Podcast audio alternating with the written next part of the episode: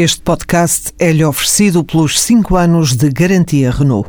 Um líder está sempre à frente do seu tempo. Em alguns casos, 5 anos. Qualidade Renault. 5 anos de garantia ou 150 mil quilómetros em toda a gama. O que é que há de comum entre a religião e o punk rock, Tiago Cavaco? Talvez uma ponte entre uma e outra seja, pelo menos pensando na minha religião, sentir que acreditar e encontrar na Bíblia a verdade tem feito comigo e faz com muitas pessoas. Falar dessa verdade pode funcionar quase como uma espécie de provocação. E nesse sentido eu encontro uma improvável, mas pelo menos eu encontro uma grande compatibilidade entre a minha religião e o punk rock também.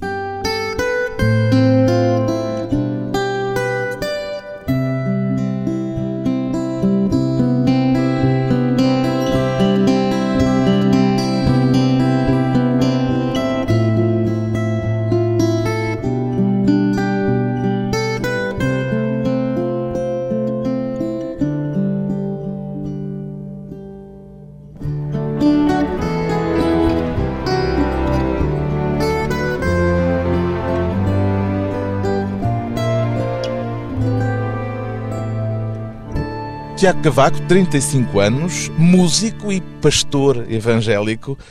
É esta a ordem correta, Tiago Cavaco? Ou a ordem certa seria a inversa? Primeiro pastor evangélico e só depois músico? Eu hoje em dia coloco, de facto, o pastor primeiro do que o músico. Sentes-se pregador também nas canções rock que compõe? Sem dúvida. E por isso tenho explicado algumas vezes que faço música quando posso, apesar de achar que quando faço música tento fazer música, isto vai soar mal a quem tem paciência para ouvir a minha música, mas como uma continuação da pregação. E, portanto, encaixo aí. Primeiro vem o pastor e volta e meia a música acontece também. Quer dizer que a música é um instrumento apenas? Para mim é. Para mim é. E eu sei que há... Ou seja, deixe-me interromper, porque isso contradiz aquilo que é... hoje entendido como o espírito artístico, que não se compadece com um proselitismo qualquer anterior à própria arte em si. Sem dúvida, e é precisamente por causa das pessoas esperarem que os poetas sejam sempre arrebatados por coisas que não se compadecem com agendas ou com missões, mas que talvez que até faça com que a música que eu tento tocar e cantar tenha um aspecto de provocação maior, porque eu faço-a por achar que devo fazê-la, de facto. E, portanto, não resulta de epifanias, não resulta de momentos em que o sublime desce em mim e eu tenho alguma coisa de maravilhoso para dizer, mas a música que eu faço resulta, sobretudo, de eu achar que devo aproveitar as possibilidades que tenho para fazer música volta e meia. Nunca sentiu uma espécie de conflito entre a sua vocação religiosa e a sua vocação musical? Eu diria permanentemente. O facto de eu fazer as coisas com uma agenda, com um sentido de missão, não me retira os dilemas. E sempre que faço música, e sobretudo sempre que tenho uma possibilidade de estar a falar acerca da minha música, a um grupo maior do que aquele que me ouve na igreja, sinto uma tensão. Sinto que às vezes não é fácil harmonizar as duas coisas. Há uma tensão também no facto de não ser a tradicional música evangélica que estamos habituados a ouvir e que reconhecemos imediatamente como música religiosa. A sua não é imediatamente música religiosa. Eu acho que não, ao mesmo tempo que depois, por outro lado, acho que só pode ser, mas concordo com o que o Carlos está a dizer. Mas o objetivo é chegar a um público mais amplo do que aquele que se restringe ao universo religioso em que se move? Eu espero que sim, apesar de, desde que faço música, e eu comecei a fazer música há 20 anos, desde miúdo, com as bandas da adolescência, de punk rock e hardcore, mas sem dúvida sempre houve aquele ânimo de não estar apenas, de certo sentido, a pregar para convertidos, a tocar para os amigos ou a tocar para a família. E o percurso tem sido, em 20 anos, de eu próprio me sentir surpreendido com o facto de ser possível que às vezes pessoas de um contexto completamente diferente do meu consigam encontrar alguma coisa na música que eu faço. Isso anima-me, deixa-me otimista que às vezes mais pessoas ainda possam ouvir e identificar-se. Pois bem, Tiago Cavaco tem um novo disco e desta vez não aparece nele, no disco, nem o nome Tiago Cavaco, nem o nome Tiago Guilul, com que assinou os discos anteriores. Deixou cair o pseudónimo Guilul. Foi há mais de 2 anos. Em 2010 eu tive uma crise. Aliás, uma crise que no fundo é um reflexo daquilo que estávamos a conversar. Pastor, músico, como é que eu faço? E achei que o nome Guilul representava talvez uma persona que se calhar era mais recomendável que eu largasse. E na altura disse, vou deixar de usar o nome Guilul. Por razões religiosas ou artísticas?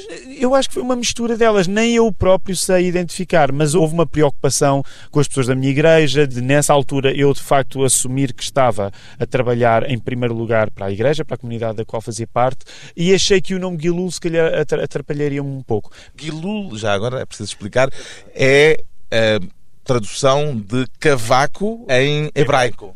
Precisamente, estava numa aula de seminário, eu não terminei o curso de Teologia, mas passei por lá e numa das aulas o professor estava a falar de uma passagem no Velho Testamento e disse que o pedaço de madeira, portanto, que dava origem aos ídolos, o cavaco, se dizia Guilul, e eu achei que de facto aquilo tinha mais ressonância poética do que o nome cavaco, ainda por cima tem, no nosso país é um nome pouco poético, pelo menos acho que a maior parte das pessoas não acham um apelido especialmente poético. E por isso, ao longo dos anos, quando cheguei ali, eu achei que se calhar é melhor o Guilul deixar de aparecer. E então, quando estava a gravar este disco, pensei, bem, para não fazer mais figuras do que aquelas tenho feito, e porque achei que havia um certo espírito coletivo no disco, eu pensei, o nome não vai ser muito importante, e portanto tirei-o. Ficou só o título do disco, sem a indicação do autor.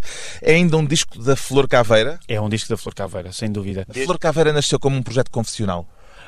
Não, embora não dê para tirar a fé dele, porque a Flor Caveira, quando nasce em 1999, nasce de um momento meu e de outros que estavam a fazer música juntamente comigo, que achavam que a banda que nós tínhamos, chamava-se A Instituição naquela altura, estava a chegar ao fim e representava o final do sonho típico da banda de adolescente, ok? E portanto, se quiséssemos fazer uma coisa barulhenta, fazíamos, se quiséssemos fazer uma coisa mais calma, fazíamos. A Flor Caveira pareceu a casa perfeita para as nossas desilusões, para as nossas frustrações. Como é que nasceu este nome, Flor Caveira, que tem um lado ao mesmo tempo poético e nihilista? É verdade. Eu tenho o hábito de fazer alguns desenhos de uns bonecos, é uma coisa que ficou da infância, e nos cadernos, quando estava na faculdade, e acho que foi uma vez numa aula da faculdade, por alguma razão desenhei um vaso com uma flor cujo botão era uma caveira, e depois escrevi Flor Caveira, e depois fiquei a pensar, epá, este nome é um bocado pretencioso, mas tem precisamente isso, o elemento da morte, mas tem o elemento da vida. Caveira é o sítio, o monte onde Jesus foi crucificado, chamava-se Gólgota, que quer dizer caveira. Ao mesmo tempo a flor é um sinal de vida. E eu achei que tinha aquele lado suficientemente paradoxal, que é tão largo que dá para caber tudo, e por um lado mantinha aquele grau algo infantil, mas que me continua a atrair, do punk ser um bocado sinistro, e isso pareceu-me bem. Ficou Flor Caveira. Este seu disco chama-se Amamos de Duvall, e imagino que se refere a um filme em que o Robert Duvall faz o papel de um pastor, justamente, o Apóstolo, é assim que se chama o filme. O que é que ele tem de marcante ao ponto de lhe dedicar o seu disco duplo? Há um lado que parece programático, por de facto estar lá Duvall e estar na capa o Robert Duvall, que eu também diria que é uma herança de discos que nós na Flor Caveira sempre fomos fazendo de uma maneira mais artesanal, a falar dos nossos amores. E o Robert Duvall é de facto um dos meus atores preferidos, se não mesmo o meu ator preferido. O filme Apóstolo é um filme que eu não consigo ver sem me emocionar, e a cara, o rosto do Robert Duvall é de facto, eu achei que merecia a capa de um disco. Identifica-se com aquele pastor tão sulfuroso.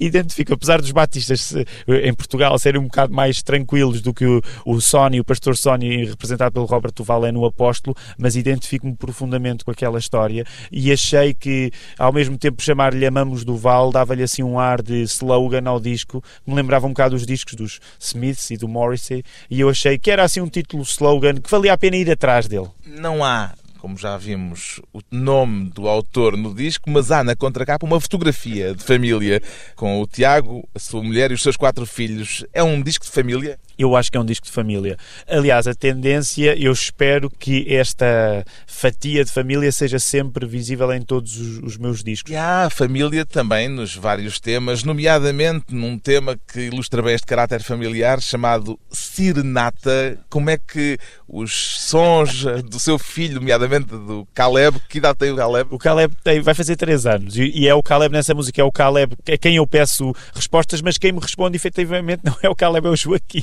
Eu estou a tentar concentrar-me no Caleb, mas o Joaquim é que me responde. E houve previamente uma planificação? Não, ou foi não. Buscar estes sons que tinha colhido incidentalmente? Eu tinha uma base sonora e estava a gravar uma maquete, portanto, que foi uma coisa que fiz com muitas músicas, que era gravar maquetes para depois dar ao meu produtor, o João Eleutério, com quem eu estava a gravar o disco, mas tinha já uma ideia, que era uma coisa que já tínhamos feito há uns discos, há uns anos, de volta e meia tentar colocar diálogos no meio das músicas, que é uma coisa que eu acho que, pelo menos para mim, me diverte. E então eu estava a tentar fazer aquilo com o Joaquim e criar uma maquete para eventualmente depois reproduzir em estúdio. Mas eu sabia que os miúdos é difícil reproduzir, pelo menos com os meus, reproduzir coisas em estúdio. E quando acabo de gravar, eu pensei, eu não vou conseguir melhor do que isto. E portanto disse ao João, a maquete vai ser a versão final. E Sirenata é um neologismo que mete sirene por um lado, uma sirene que está muito presente, e serenata. Sem dúvida. Eu não sei fazer serenatas, mas sirenatas sei fazer,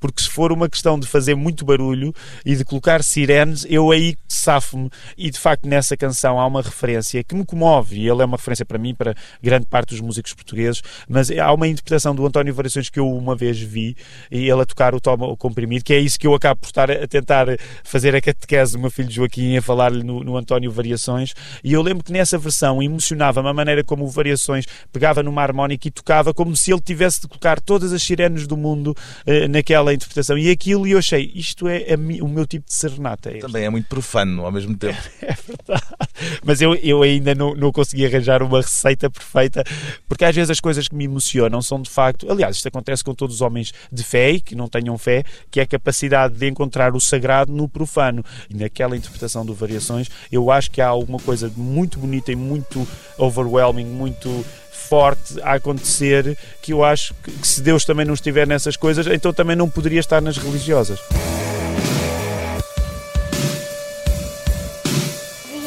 Yeah, metem os pontos. Metem os pontos. Yeah. Metem o groove como deve ser. Eles deviam ter ficado só nesta parte. Andaram a inventar muito. Yeah. Yeah, vou-lhes dizer. Mete agora, mete agora, dá-lhe aí. Ah, pois é. Espera. Ah, pois é, que é para eles saberem como é que é, onde é que eles deviam ter concentrado. Vamos embora. Como sagrão canções de amor, as pessoas que só no trilho, para derramar o seu coração, têm de usar a clave do sarilho. Sem unhas para a guitarra, invadem o quartel dos bombeiros, fazem das buzinas mais tridentes os seus próprios cancioneiros. Onde não há diva, há saliva, onde não há ouro, lata. Na tontura falha o tom, mas nasce a serenata. Yeah. Yeah, mete aí a mete a sirene. As verdadeiras canções de amor às vezes são como sirenes. Sabias, Joaquim? Sabias? Sim. Sabias? Sim. Sabes? Há um grande cantor chamado António Variações que está a cantar uma música para um programa de televisão. A música chama-se Toma o Comprimido, e ele toca harmónica como se tivesse a pôr uma sirene a funcionar. Sabes o que é uma sirene? Sei. É o quê?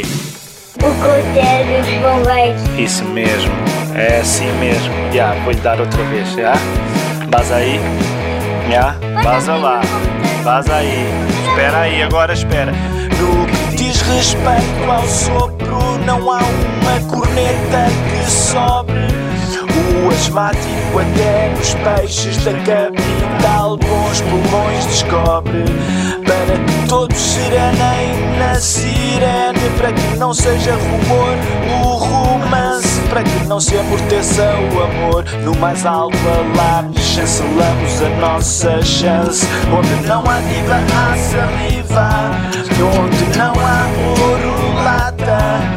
Na tontura falha o tom, mas nasce a serenata. Só a voz. Onde não há diva, há saliva, onde não há ouro, lata. Na tontura falha o tom, mas nasce a serenata. Onde não há diva, há saliva. Onde não há ouro, lata. Na tontura falha o tom, mas nasce a serenata. Como é que é, Caleb? Fala. Eu quero. Caleb, Caleb. Fala, fala. Eu quero. Falha o tom, mas nasce a serenata.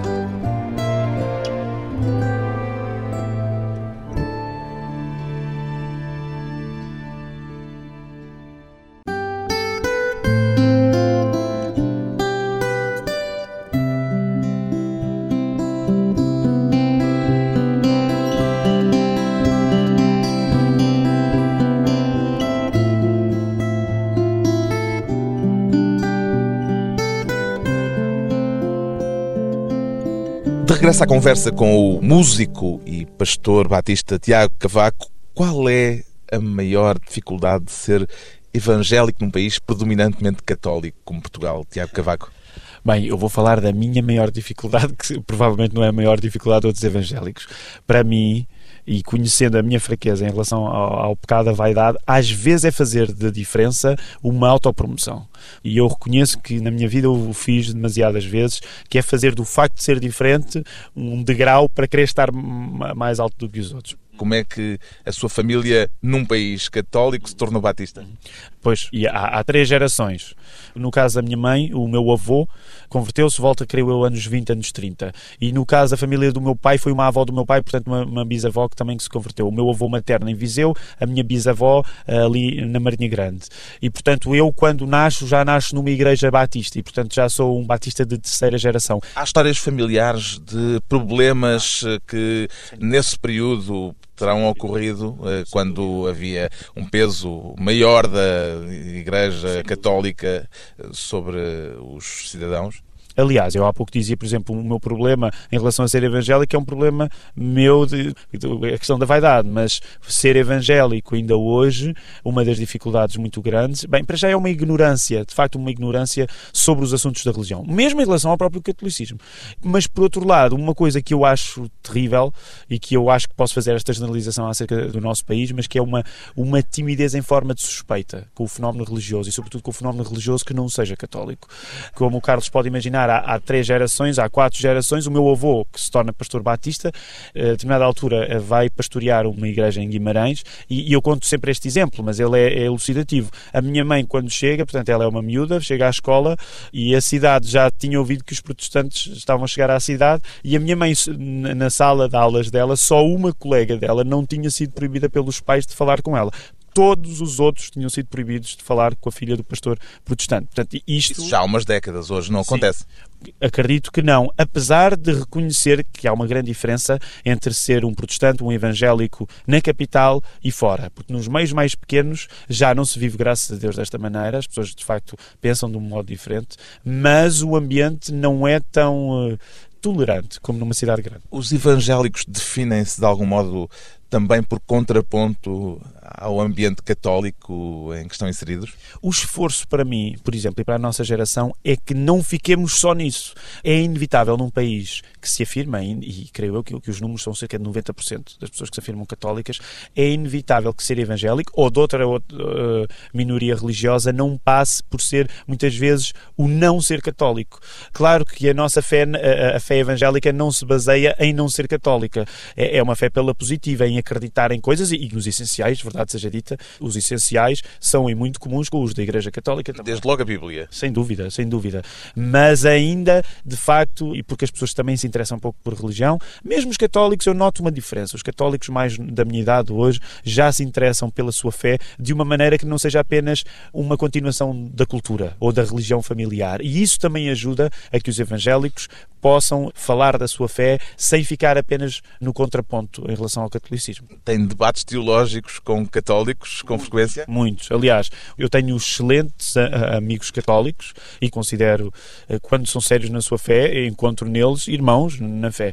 E os meus amigos católicos, tenho pelo menos 2, 3, mais próximos, por uma questão de respeito e admiração por eles, eles tentam-me converter a mim e eu tento convertê-los a eles. E isso faz parte da força da nossa amizade. O meu amigo Filipe, o meu amigo Manuel, o meu amigo Luís, isto faz parte da força da nossa amizade e até da nossa fé em comum. Eu esperar que eles possam vir a ser cristãos ainda melhores evangélicos e eles esperarem que eu possa vir a ser um cristão católico. E onde é que define a fronteira mais nítida entre os evangélicos e os católicos? Eu teria de facto de defini-la na centralidade da Bíblia. E eu sei, por exemplo, eu tentei acompanhar, não consegui, mas os escritos últimos, quando foi o Papa Bento XVI, e era um Papa que entusiasmava muitos evangélicos como eu por falar mais da Bíblia, por querer recentrar mais a fé católica também no que a Bíblia diz, mas nós achamos sempre isso muito insuficiente em relação a uma centralidade que achamos que a Bíblia ainda pede mais, mesmo para além dos esforços que têm sido bem feitos por muitos católicos hoje. Mas nós achamos que a Bíblia deve ainda ocupar um lugar ainda mais central, para que seja a Bíblia, no fundo, depois a iluminar todas as outras práticas que fazem parte da experiência de ser cristão. Como é que viu nos últimos dias a atenção mediática avassaladora dada à eleição do novo Papa? Por um lado eu acho natural, e eu tento não ser o evangélico que se irrita muito com o facto do país parar pelo catolicismo dominante. Existem evangélicos desses? Ah, ui, quase só que... Eu sou uma minoria, a maior parte dos outros irritam-se muito. Eu não quero dizer que às vezes de facto não seja desproporcional, mas eu acho que a desproporcionalidade não vem necessariamente do tempo de antena que é dado, por exemplo, a um Papa novo. Vem mais, na minha opinião, de uma importância suposta que é dada à Igreja Católica, mas que acaba por não ser séria. Ou seja, as pessoas gastam muito tempo a falar na Igreja Católica, mas às vezes o quanto mais tempo gastam a falar da Igreja Católica, mais se afastam daquilo que a Igreja Católica eventualmente pode querer dizer. Mais por aspectos mundanos, é isso que está a referir? Sim, eu acho que sim. Eu dizia isto no outro dia, para que a Igreja Católica ganhe mais importância, é preciso que ela perca alguma importância naqueles que, não lhe dando essa importância, acabam de falar demasiado nos aspectos que eu acho mais periféricos. Foi dito que um dos desafios da Igreja Católica com este novo Papa é tentar conter o avanço evangélico, sobretudo na América Latina, e daí a escolha de um Papa sul-americano, argentino.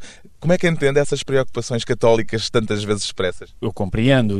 Aliás, eu acho que quem é seriamente católico vai sempre desejar que os outros cristãos que não são católicos, no fundo, possam abraçar a mesma seriedade com que a pessoa se torna católica, e vice-versa. Mas, curiosamente, este Papa, do que sei, também tem mantido, mesmo na Argentina, um bom relacionamento com os evangélicos, reconhecendo neles, aliás, por muitas razões, que hoje fazem parte de ser cristão no mundo dito pós-cristão, os católicos e os evangélicos vão ter de se encontrar muitas vezes por acreditarem em coisas em comum e porque, no fundo, acharem que devem defender a fé, mesmo que a vivam de uma maneira diferente, acabam por ter de se encontrar. Mas eu acho que essa luta na América Latina, de facto compreendo-a, mas acho-a perdida. Eu acho que a Igreja Católica dificilmente vai buscar na América Latina, vai recuperar aquilo que tem vindo a perder. Lembro-me que há uns anos, 2 anos, houve uma estimativa que colocava o número de protestantes no mundo já à mesma dimensão ou eventualmente superior aos católicos. Em todo o caso, na Europa há um retrocesso do fenómeno religioso. A que é que lhe parece que isso se deve?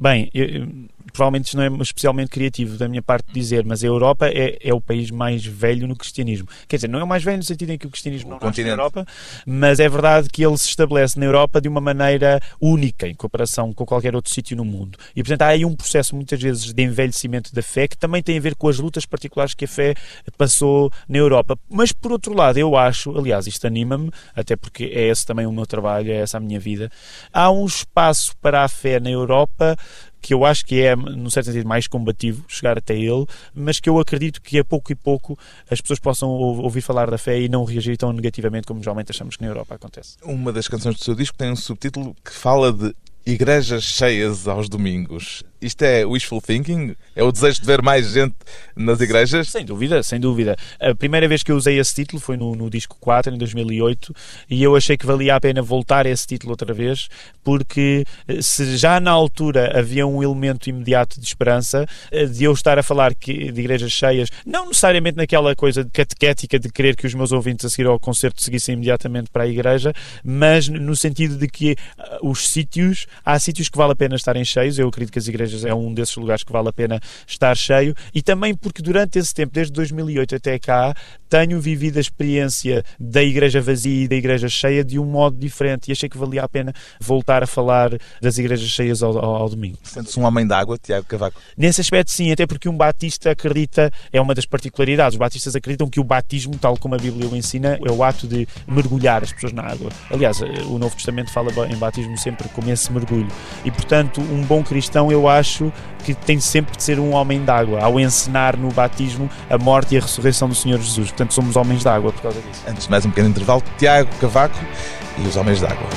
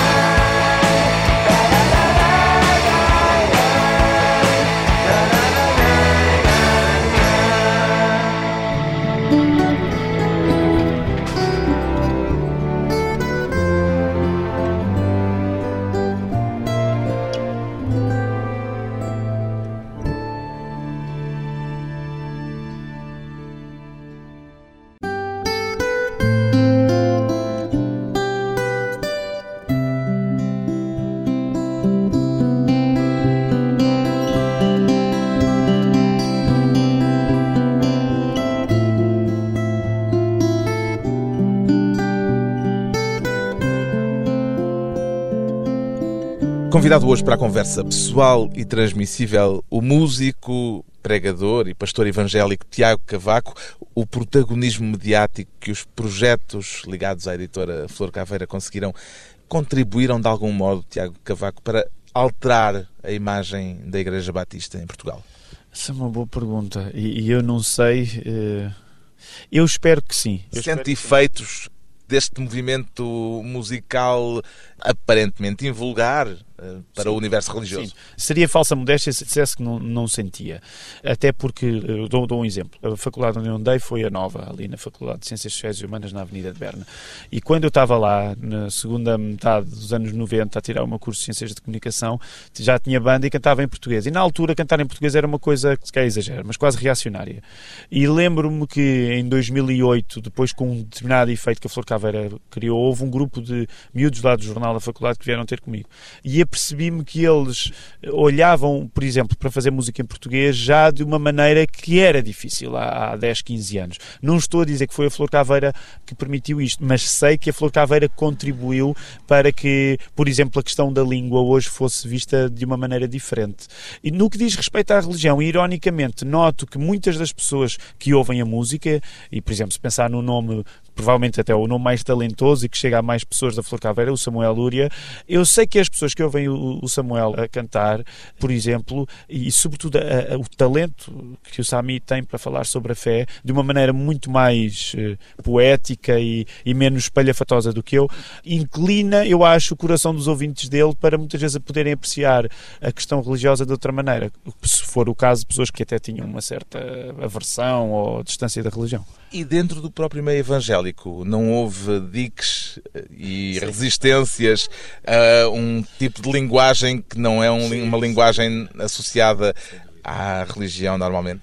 Nós na Flor Caveira dizemos que os nossos irmãos evangélicos foram a última fronteira, porque há alguns deles, bem, primeiro, uma grande parte não nos conhecia, e esse é um dos defeitos, acho que posso dizer isto sem ser injusto, mas às vezes um certo defeito que possa existir numa cultura religiosa forte é que cria uma espécie de tampão em relação às coisas e, portanto, cria os seus próprios objetos culturais e isola um pouco as pessoas de ouvirem coisas que não sejam religiosas. E, portanto, nós aparecíamos e geralmente parecíamos demasiado pouco religiosos para eles. E eu estou a generalizar, mas eu diria que os evangélicos só acabam por nos ouvir quando ouvem a comunicação social secular, portanto, fora, não religiosa, a falar de nós, e nessa altura dão-nos uma chance. E depende, há reações, há pessoas que não apreciam de todo aquilo que nós fazemos, portanto, cristãos evangélicos como eu, que acham até eventualmente desviante a nossa música, mas outros, e eu diria sobretudo os mais novos, que de facto encontraram até na Flor Caveira, às vezes até uma espécie de exemplo de amparo e de até empenho para poderem fazer coisas que, tendo uma marca da fé, não fiquem apenas num nicho religioso. Mas vocês estavam conscientes do potencial provocatório que havia no facto de fazerem rock e punk rock com a carga nihilista que o punk e o rock têm tão fortemente, tão carregados de vícios e de pecados? Sentiram que havia também algo de provocação para dentro da vossa própria comunidade a usarem esta linguagem? Sim, sentimos. E o próprio percurso que nós fizemos, eu e, por exemplo, os meus companheiros que começaram a fazer música comigo logo na adolescência, que ainda hoje se mantêm a fazer, nós tivemos uma exceção, que foi na igreja, nós tínhamos espaço para fazer as nossas bandas barulhentas e a maior parte das igrejas, geralmente em 1993, não se agradaria de que os miúdos que estão lá fizessem música barulhenta. E, portanto, nós tivemos uma exceção, o pastor João Rosa de Oliveira, que era um pastor que nem era um pastor muito novo já nessa altura, mas dava-nos esse espaço e, portanto, permitiu de facto algo raro, que era nós fazermos música, que é verdade que tinha mensagem religiosa, mas que não era típica das pessoas religiosas, e nós tivemos espaço lá na nossa cave, fazíamos não só os nossos ensaios, os nossos concertos, portanto, nós sabíamos que a nossa música não era fácil de ouvir, não só por as pessoas lá da igreja, mas eles davam-nos espaço. Claro que se estivéssemos a falar depois nas outras igrejas todas, aquilo era esquisito. Ao mesmo tempo nos divertíamos, não só a ser esquisito para os cristãos, e também era esquisito para os pagãos, e portanto eram esquisitos para todos. E portanto nós estávamos de facto convencidos, muito alimentados, pelo menos eu, a muito ressentimento de ninguém achar que havia talento na coisa que nós fazíamos, que pelo menos íamos buscar a esse ressentimento o nosso combustível, e pensávamos: iguais não somos a ninguém. O que não esperávamos é que a determinada altura algumas pessoas pudessem achar algum tipo de interesse na música que nós fizemos, e isso foi uma surpresa. De repente tornaram-se uma boa história mediática por causa justamente do aparente paradoxo que havia entre o universo religioso de onde vêm e a linguagem secular que praticam. Sem dúvida. Aliás, e o Carlos conhece melhor do que eu, também sendo um país relativamente pequeno, e se pensarmos mesmo na própria comunicação social, teve em 2008 um efeito dominó. Houve uma banda que teve muita importância porque fazia uma música um pouco mais acessível, que são os Pontos Negros, e que facilitou o caminho para que depois as pessoas fossem ouvir as outras músicas da editora dos Pontos Negros. E em 2008, quando se gera um pequeno fenómeno mediático, isso significa que, se de repente o público fala, o Diário Notícias vai falar, Diário Notícias Expresso, bem, por aí fora. E basicamente há esse efeito da história, porque a história, jornalisticamente falando, é de facto uma história improvável, e as pessoas ainda querem ouvir histórias improváveis. E, portanto, isso acabou por beneficiar-nos também. Para além do rock, o Tiago Cavaco compõem hinos religiosos também? Da mesma maneira como os crentes evangélicos ouvirem a nossa música foi a última fronteira, essa foi uma fronteira que eu quis aqui há 2 anos experimentar. Pouco, ainda fiz pouco, mas sim, mas já há 2, 3 cânticos que já fiz e que já foram cantados lá na igreja, portanto, pensados exclusivamente no louvor, portanto, no exercício de louvor da igreja. Já falámos da importância da família, que está muito presente no seu disco, tem 4 filhos, ainda pretende ter mais? Essa é uma boa questão. Essa é uma boa questão. De facto, as últimas gravidezes da Ana Ruth, da minha mulher, foram algo problemáticas. Então a medicina disse-nos que nós tínhamos de ter alguma cautela e, portanto, estamos no período de ouvir a cautela que a medicina nos recomenda. A pergunta parece intrusiva, mas permiti-me fazê-la porque um dos temas do seu disco chama-se Faz Filhos, e eu queria perceber se é uma determinação, uma indicação, uma ordem também para si próprio. Não, e o Carlos fez e fez bem. Eu sei que esta é uma área, eu próprio sinto-a uma área sensível, mas eu acho que às vezes uma exagerada política de privacidade das pessoas em relação à família também mostra uma debilidade da nossa cultura com o assunto dos filhos. E eu acho que fazer filhos, e indo um pouco atrás do que a canção diz, é a coisa mais antiga no mundo. O facto de haver mundo hoje é sinal que as pessoas ainda fazem filhos. E, portanto, eu estou a dizer a coisa mais básica, que eu sei que pode parecer quase até uma transgressão, mas não, é a história do mundo, é fazer filhos. E, nesse aspecto, eu acho que é uma bandeira que vale a pena içar. É daí que vem esta canção, Faz Filhos. Yeah. Passa lá. Canções sobre fazer amor é banal, mas canções sobre fazer filhos é outra coisa. É, é ouvir o barulho à volta. É. Dá para perceber. É, é mesmo assim. Faz filho, faz filho, faz filho. Faz filhos.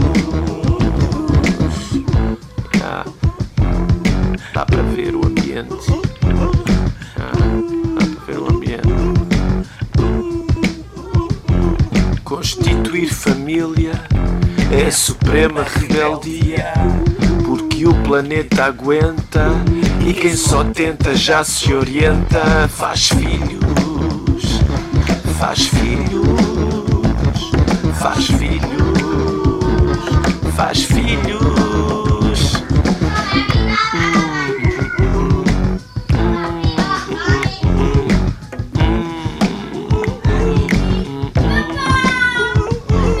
Recuperando em Abraão o embalo da sobrepopulação, conquistas fabulosas através das famílias numerosas. Faz filhos, faz filhos. Faz filhos, F-I-L-H-O-S, F-I-L-H-O-S, F-I-L-H-O-S, F-I-L-H-O-S. Pois é. Os seus filhos gostam da sua música, Tiago Cavaco? Eu acho que eles não têm muita alternativa. Porquê? Porque desde que existem, que há sempre discos que eu estou a gravar ou discos de amigos, e eles crescem, coitados, eles crescem a ser também catequizados na música, na minha e dos meus amigos. Talvez daqui a uns anos eles possam ter uma opinião melhor se gostam ou não. Agora, efetivamente, ouvem-na e cantam-na. Para quem é que faz música, Tiago Cavaco? É uma boa pergunta. Eu diria que ainda assim eu tento fazê-la para Deus em primeiro lugar, e por fazê-la para Deus acho que ela tem de sempre de chegar às pessoas. É capaz de ser um bocadinho pedir demais. Acha que Deus lhe dá atenção enquanto músico? Essa é uma das grandes questões que eu estou à espera de ser respondido quando chegar à presença dele. É se ele ouviu, bem, que ele ouviu, isso estou convencido, mas se ele gostou, e estou à espera dessa resposta. Um pregador e pastor protestante que usa a música rock como instrumento de pregação. O disco mais recente de Tiago Cavaco, um disco duplo, chama-se Amamos de Duvall.